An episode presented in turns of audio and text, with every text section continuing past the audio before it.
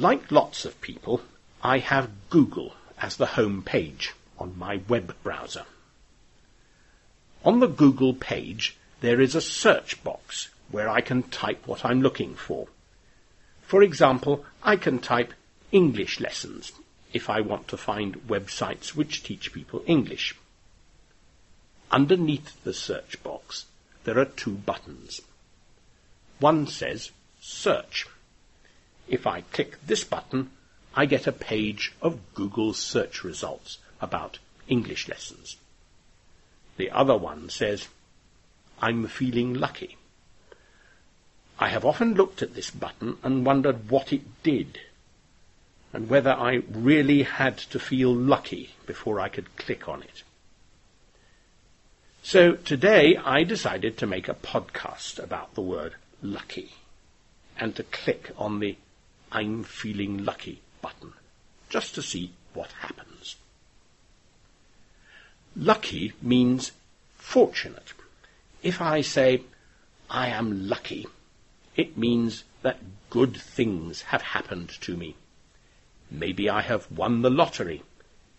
Maybe I have just met the most beautiful girl in the world. Maybe bad things have happened to other people, but not to me. I have escaped. I am lucky.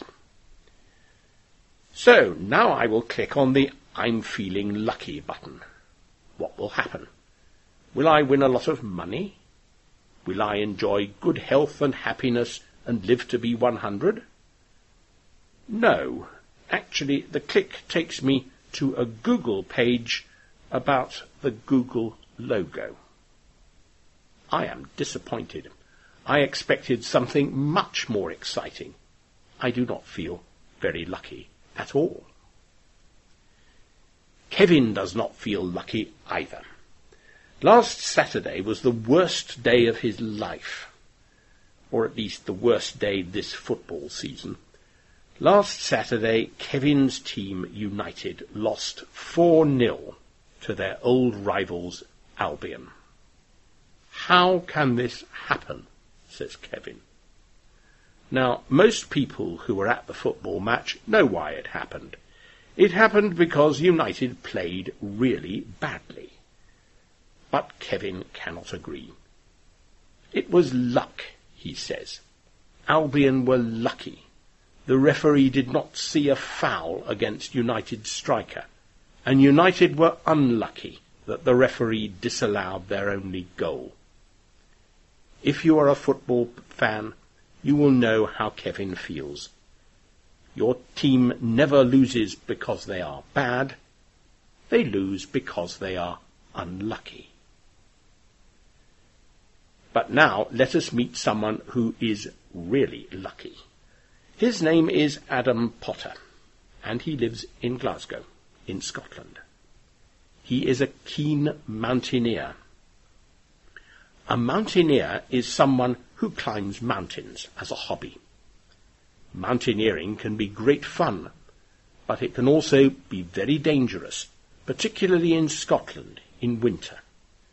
A week or so ago, Adam and some friends and his dog set off to climb a mountain near Ben Nevis, which is the highest mountain in Britain. As they climbed higher, snow and ice covered the ground.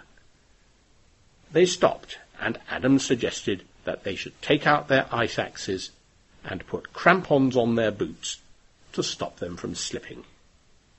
And at that very moment, he slipped on the ice he fell down the side of the mountain, over rocks and cliffs.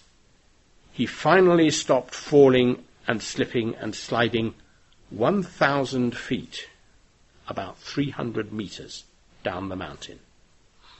Now, if you or I had fallen 300 meters down an icy Scottish mountain, we would probably be dead. In fact, more than 20 people are killed every year in falls on Scottish mountains. But Adam was lucky. He was unconscious for a minute or two when he stopped falling. Then he stood up and took a map out of his rucksack to work out where he was. He looked up to see the mountain rescue helicopter looking for him.